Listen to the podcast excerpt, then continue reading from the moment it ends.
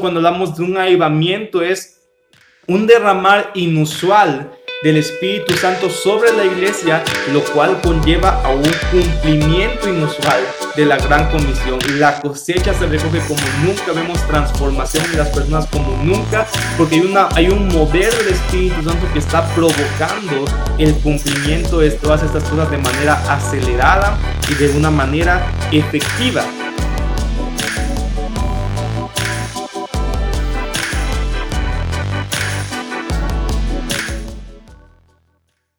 Gracias por conectarte a Escuela de Avivamiento. En este primer mensaje que quiero compartir a través del canal, quiero poner una base de todo lo que representa o el fundamento que impulsa todas las demás lecciones, todas las demás mensajes que vamos a estar compartiendo y que realmente marcan el propósito de haber creado Escuela de Avivamiento. Quiero empezar a hablar acerca de qué es lo que entendemos por avivamiento y una lección que, que, que hemos titulado los engranajes del avivamiento. Cuando decimos engranajes, pensemos un engranaje como aquella herramienta que es como un círculo con dientes, con engranes que se van enlazando unos con otros y que al moverse uno empieza como a mover todos los demás. Entonces, hablar para nosotros los engranajes del avivamiento, estamos hablando de las actividades que hemos definido que una al empezar a moverse empieza a generar el movimiento de otras actividades que cuando todas estas están juntas, moviéndose o activándose, conforman lo que llamamos una cultura de avivamiento. Pero para poder entrar a hablar de estos engranajes, de esas actividades que provocan el avivamiento de Dios, quiero que empecemos definiendo juntos qué es avivamiento o qué entendemos por avivamiento. Una definición que, yo doy acerca de avivamiento es el mover del Espíritu Santo colaborando con la iglesia para cumplir efectivamente la gran comisión. Nuevamente decimos el mover del Espíritu Santo colaborando con la iglesia para cumplir efectivamente la gran comisión. Y mira que es bien importante esto. Cristo nos dejó a todos como iglesia la gran comisión que dijo, vayan, hagan discípulos de todas las naciones, bautícelos en el nombre del Padre, del Hijo, del Espíritu Santo y enseñenles a obedecer todas las cosas que yo les he enseñado. Esa es la comisión que todos nosotros como parte de la iglesia tenemos. Ir al mundo, alcanzar a las personas y discipularlas para empezar a llevar una vida tal como Cristo nos enseñó a vivir. Pero algo bien importante de esto es que no podemos lograr esta misión sin la ayuda del Espíritu Santo. Sin el Espíritu Santo estaríamos todo el tiempo intentando, forzando eh, este cumplimiento, pero no tendríamos jamás la posibilidad en nuestras fuerzas humanas de alcanzarlo. O si logramos hacer ciertas cosas, sería un alcance verdaderamente escaso comparado con lo que Dios quiere que hagamos cada uno de nosotros. Por eso cuando hablamos de un avivamiento es un derramar inusual del Espíritu Santo sobre la iglesia, lo cual conlleva a un cumplimiento inusual de la gran comisión. La cosecha se recoge como nunca, vemos transformación en las personas como nunca, porque hay, una, hay un mover del Espíritu Santo que está provocando el cumplimiento de todas estas cosas de manera acelerada y de una manera efectiva. Entonces, el avivamiento es por eso el Espíritu Santo uniéndose con la iglesia en una manera inusual para que la iglesia pueda cumplir efectivamente la gran comisión. Pero, sabes, siento que a veces cuando estamos hablando de avivamiento, la gente suele enfocarse más en las manifestaciones que esto puede traer y pierde de vista entonces lo que hemos llamado que es con el objetivo de cumplir la gran comisión. O sea, ¿qué quiero decir con esto? Históricamente hemos visto muchos avivamientos en la iglesia y de maneras bien distintas. Dios en algunas veces ha levantado un avivamiento de milagros, en donde la manifestación más clara es los milagros. En otras ocasiones hemos visto como manifestaciones muy fuertes de, liberación, de avivamientos de la palabra, donde, donde la abundancia de la palabra, de la enseñanza, se ve más fuerte que en otras ocasiones de, de, de la historia. Avivamientos en la adoración, es como un mover adoración que se levanta más alto, más, más amplio que en otros tiempos históricos, pero todas estas cosas son diferentes manifestaciones. Como dijimos, puede ser sanidades, milagros, liberaciones, adoración, la predicación de la palabra. Todo esto son manifestaciones. que se pueden levantar en medio de un avivamiento. Pero si no logramos como iglesia mantener la perspectiva de que todas esas cosas son simplemente el instrumento que el Espíritu Santo quiere utilizar en ese momento para el cumplimiento de la gran comisión, lo que estamos provocando es la pérdida de un avivamiento. ¿Qué quiero decir con esto? Imagínense que Dios empieza a derramar una unción mayor de sanidades, de milagros en medio de nuestra iglesia y comienza un avivamiento. Pero si esos milagros, sanidades y esa unción no la encaminamos al cumplimiento de la gran comisión, no la llevamos para alcanzar otras personas, para, para poder expandir el reino en, otras, en otros lugares, estaríamos simplemente orando unos por otros en la iglesia, pero nunca habría movimiento, nunca habría expansión y lo que entonces sucedería es que perderíamos en un momento el avivamiento que Dios nos envió. Porque si Dios ve que no estamos administrando correctamente lo que Él nos da para poder alcanzar a más personas, para poder cumplir la gran comisión, Él sabe que entonces, ¿para qué nos mandaría más si con lo que tenemos hoy no lo estamos administrando correctamente? Como decimos, un avivamiento es el Espíritu Santo dándonos de su unción, dándonos de su poder, de su ayuda, pero para el cumplimiento de la gran comisión. Yo quiero que a través de este canal, a través de los distintos mensajes que vamos a estar compartiendo, podamos crecer en un, en un fundamento, una perspectiva más amplia de cómo el Espíritu Santo quiere utilizarnos a cada uno de nosotros para tomar nuestro lugar y nuestro llamado en medio de la iglesia y en medio del cumplimiento de la gran comisión. Yo quiero que entiendas que Dios te ha llamado. Jesús dijo, todos los que creen las mismas cosas que yo hice, a ellos harán y más. Dios nos está llamando, Jesús nos está llamando a hacer las mismas obras que Él hizo y aún más. Y necesitamos la ayuda del Espíritu Santo para eso. Y yo espero que a través de todos estos mensajes, enseñanzas, realmente pueda de cierta manera ayudarte o impulsarte, animarte a que empieces a cumplir el llamado que Dios tiene para tu vida. Tal vez si no lo has descubierto, podrás descubrirlo, pero si lo has descubierto, que puedas animarte y ser activado mayormente para cumplir el propósito y plan de Dios para tu vida. Pero bueno, regresando a hablar acerca de los engranajes del avivamiento, como decíamos, para poder tener un avivamiento sustentable, que no se pierda a lo largo del tiempo por una mala administración, necesitamos como iglesia construir una cultura que permita que este avivamiento se mantenga y además se multiplique.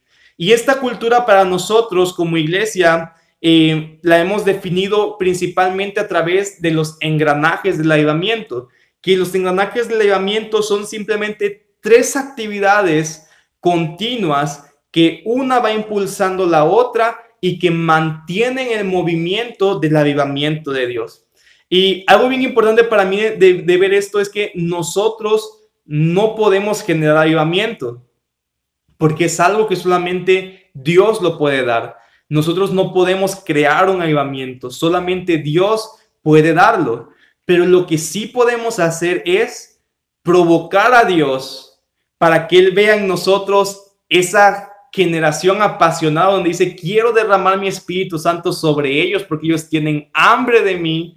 Y también podemos administrar correctamente lo que Dios nos dé para que Él diga, ellos que están administrando correctamente lo que les he dado, entonces voy a darle más. Así como la palabra de los talentos hablaba de aquellos que administraron correctamente lo que Dios les dio, Dios les dio más. De esa manera también cuando nosotros administramos correctamente lo que el Espíritu Santo derrama sobre nosotros, Él nos da más, más y más. Y entonces empieza a generar un movimiento del Espíritu Santo que conocemos como avivamiento. Pero bueno, regresando, decimos, nosotros no podemos crear el avivamiento, pero sí podemos provocarlo y administrarlo para que Dios desee enviarlo sobre nosotros. Y esto es justamente lo que buscamos alcanzar con lo que llamamos los engranajes del avivamiento. Las tres actividades que conforman los engranajes del avivamiento son, uno, adorar, dos, predicar el evangelio con poder y tres, discipular. Y mira cómo funciona todo este orden adorar. Cuando hablo de adorar no me refiero solamente a, la adoración en sí, sino me refiero como a todo lo que conlleva la vida devocional, hablo de alabanza, adoración, oración, intercesión, clamor, todo ese, ese tipo de actividades que marcan la devoción y el hambre que tenemos por Dios, lo estoy llamando en su conjunto adoración. Pero mira, la adoración lo que hace es que atrae y provoca que Dios derrame su unción de avivamiento sobre nosotros. Cuando Dios encuentra adoradores, cuando Dios encuentra gente con hambre, Él dice, sobre ellos quiero derramar de mi Espíritu Santo, sobre ellos quiero derramar de mi unción. Entonces la adoración lo que hace es provocar que el Espíritu Santo se derrame sobre nosotros. La segunda actividad que mencionamos es predicar el Evangelio con poder. Como dijimos, un avivamiento es el, Espíritu Santo colaborando con la iglesia para el cumplimiento de la gran comisión. Es decir, si en, medio de la adoración Dios derrama una unción de avivamiento sobre nosotros, lo que debemos hacer con ello es impulsar esa unción para predicar el Evangelio con poder. Entonces, predicar el Evangelio con poder es la correcta administración del avivamiento, porque lo enfoca a su propósito, lo enfoca al cumplimiento de la gran comisión. Y la tercera actividad que conforman los engranajes del avivamiento es discipular, discipular. Cuando discipulamos lo que estamos haciendo es multiplicarnos. Entonces, aquello que hemos recibido de parte de Dios, lo estamos multiplicando en otros para que el avivamiento, en vez de solamente mantenerse estático o de crecer, cuando discipulamos, lo que estamos haciendo es multiplicar lo que Dios nos ha dado y de esa manera, a través del discipulado, generamos un avivamiento que se multiplica, se expande y se vuelve un avivamiento sustentable, porque ahora nuevas personas están también adorando, nuevas personas que están ahora predicando el Evangelio con poder, nuevas personas que están discipulando a otros. Entonces, esto genera un movimiento continuo que es el movimiento del Espíritu Santo en medio de la iglesia. Así que nuevamente, a dar los engranajes del avivamiento, estamos diciendo tres actividades. Adorar, predicar el Evangelio con poder y discipular.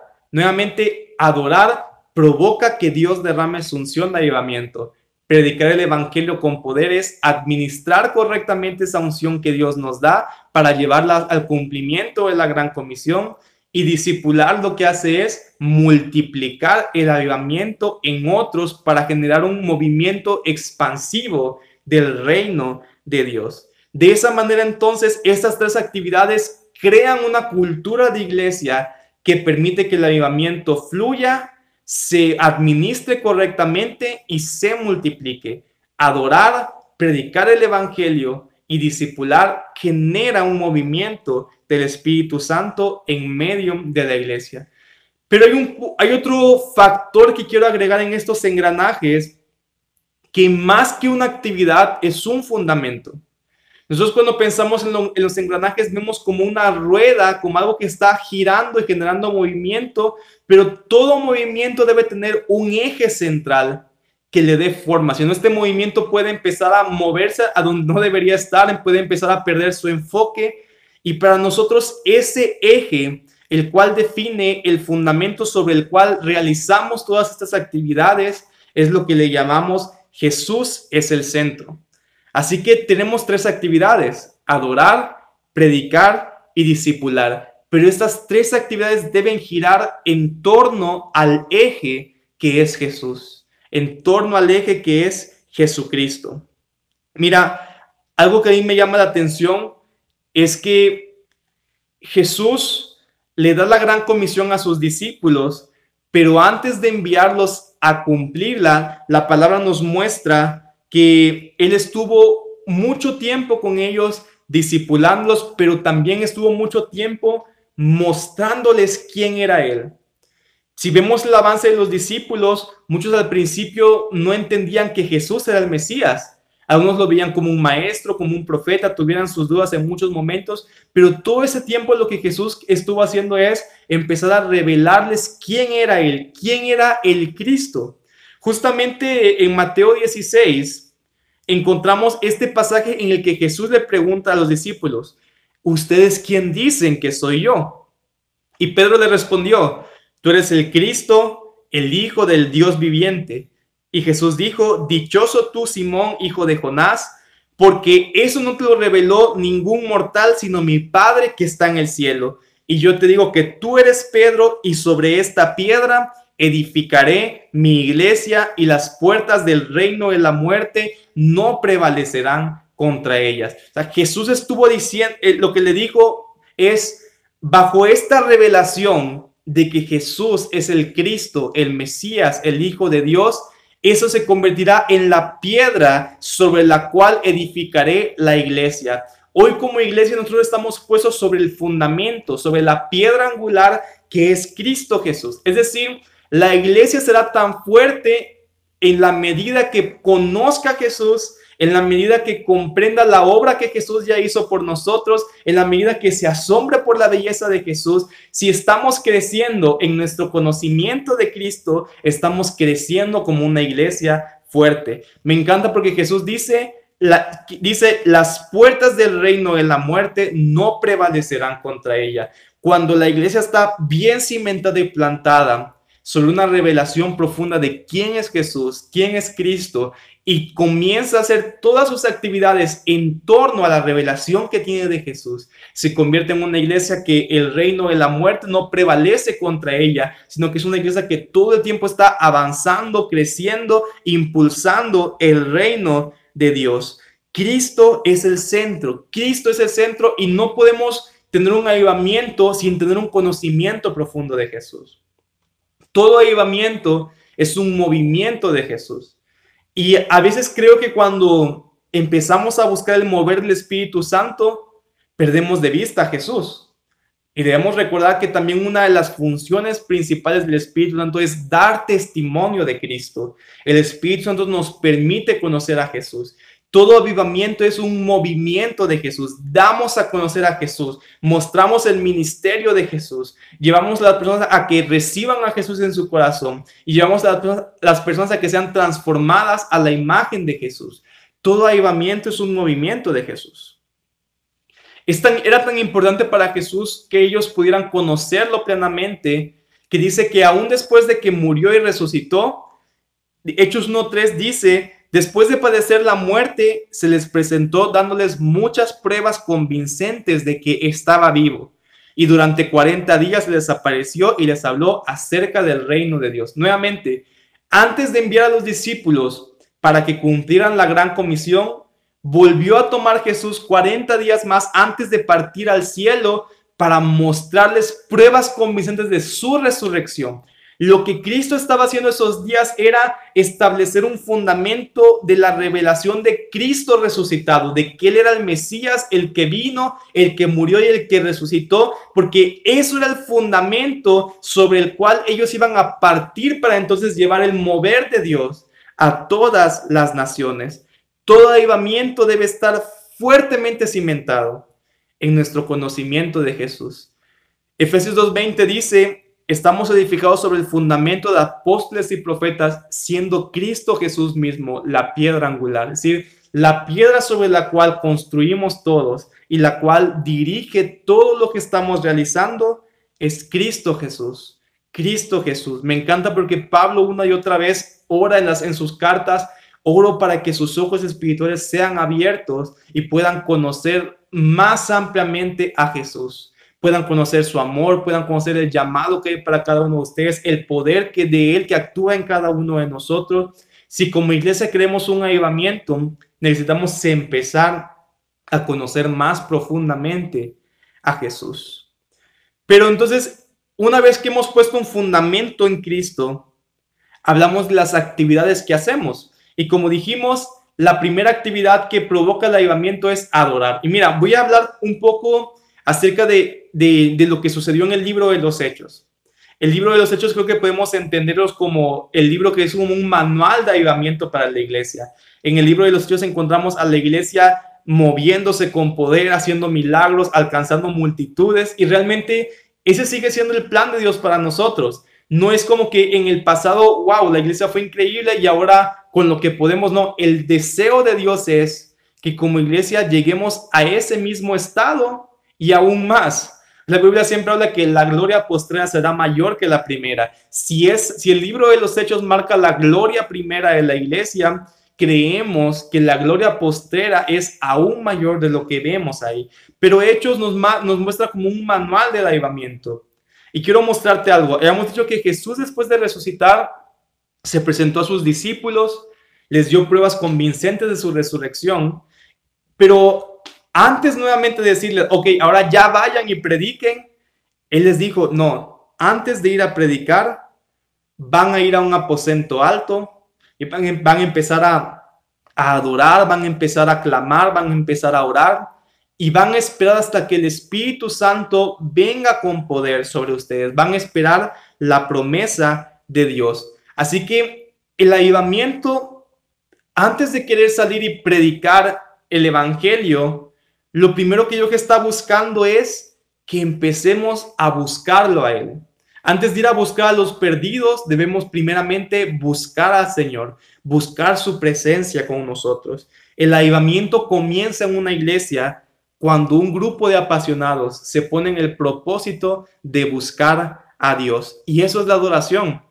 La adoración es una vida que se entrega completamente porque ama al Señor, porque ha encontrado eh, su único placer en adorar a Cristo, su único placer en pasar tiempo en la presencia de Dios. Y cuando buscamos a Dios, siempre veremos respuesta. El que busca va a encontrar. Así que el ayudamiento comienza con una búsqueda apasionada de Dios. Empezamos a buscarlo, empezamos a adorarlo, a alabarlo, empezamos a orar, empezamos a interceder, empezamos a clamar, empezamos a vivir una vida de santidad que refleja nuestra verdadera adoración y devoción a Dios.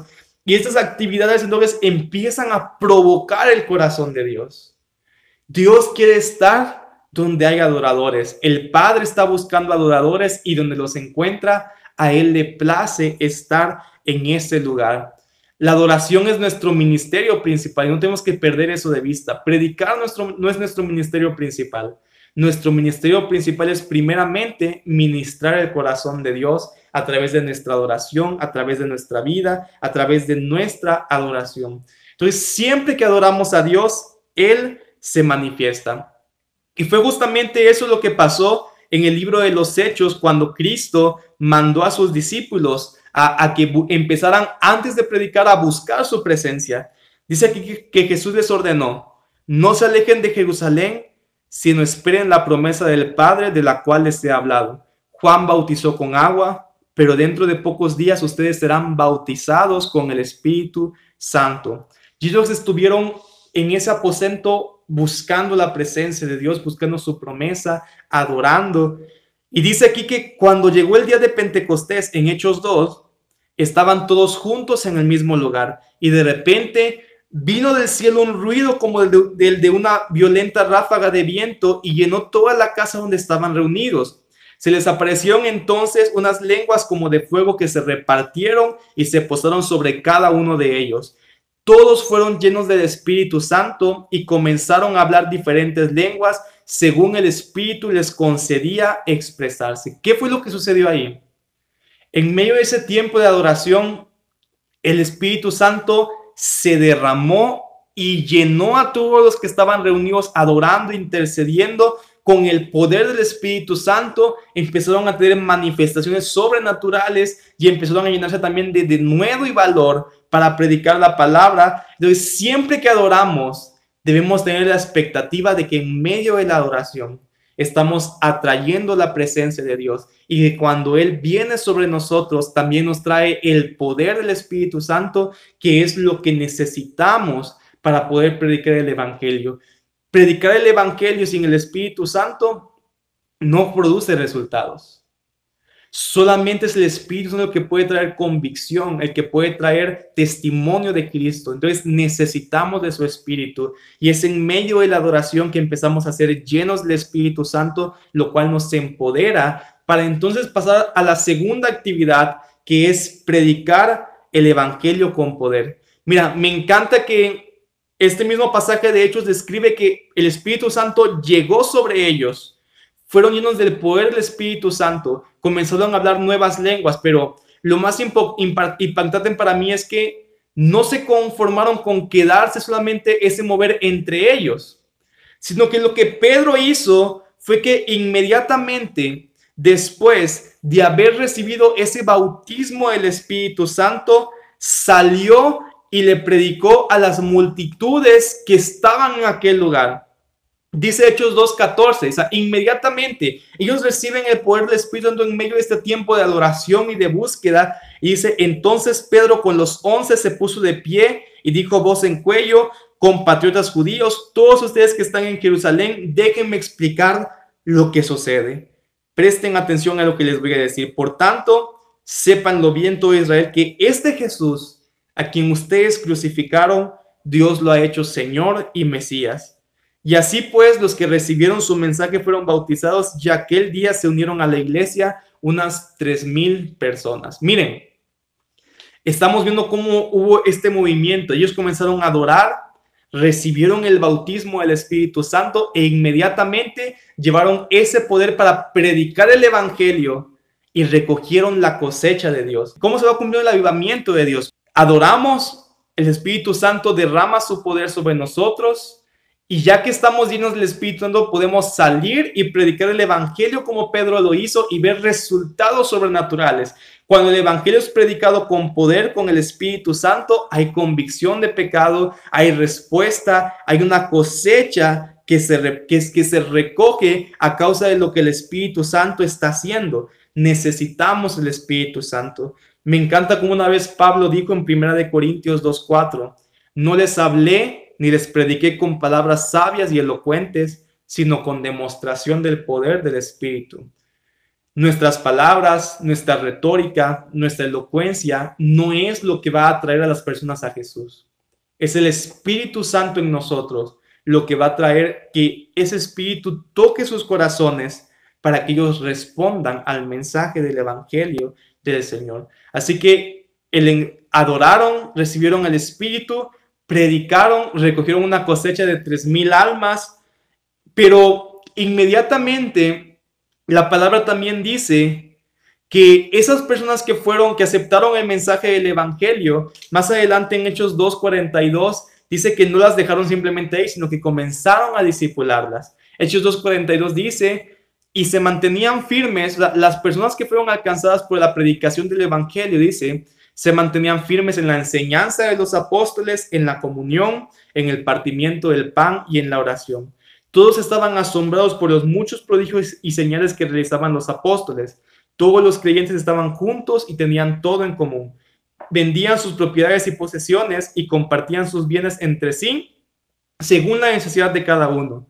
No dejaban de reunirse en el templo ni un solo día, y de casa en casa partían el pan y compartían la comida con alegría y generosidad, alabando a Dios y disfrutando de la estimación general del pueblo, y cada día el Señor añadía al grupo a lo que se iban siendo salvos. O sea, la palabra define que esta cosecha que se recogió al predicar el Evangelio, después permanecían en la enseñanza de los apóstoles. ¿Qué fue lo que hicieron los apóstoles? Predicaron, pero después también empezaron a enseñar a las personas y empezamos a ver frutos como la comunión unos con otros, el amor fraternal, eh, empezamos a ver como la generosidad que había entre ellos. Y si seguimos leyendo el libro de los Hechos, vemos que no fueron solo los apóstoles los que empezaron a mover el reino, sino que toda esta gente que se empezó a discipular se convirtió también en agentes que empezaron a hacer las mismas cosas que los apóstoles los enseñaron y de esa manera el movimiento del avivamiento se empezó a expandir, el reino se empezó a expandir, habían más personas adorando, habían más personas predicando el evangelio y recogiendo la cosecha, habían más personas discipulando a otros y de esa manera entonces, esta rueda, estos engranajes del avivamiento empezaron a generar un círculo completo que provocaba la expansión del reino de Dios. Los apóstoles adoraron, recibieron al Espíritu Santo, predicaron el Evangelio con poder y la cosecha que se recogió la empezaron a discipular. Son justamente esas tres actividades de las cuales vamos a estar hablando profundamente en los, en los diferentes mensajes que vamos a estar hablando en todos nuestros canales y redes sociales. Adoración, predicación del Evangelio y discipulado. O de otra manera, liderazgo, multiplicación. De esta manera queremos que cada uno de ustedes puedan tomar todos estos recursos para empezar a cumplir efectivamente el llamado y el propósito que Dios ha puesto en cada uno de ustedes. todos hemos sido llamados a cumplir la gran comisión. Y como hemos visto, para lograrlo efectivamente necesitamos de un mover de Espíritu Santo continuo. ¿Y cómo comienza? Debemos empezar a crecer en adoración, en intercesión, empezar a compartir el Evangelio con otros y empezar a multiplicarnos discipulando a otros.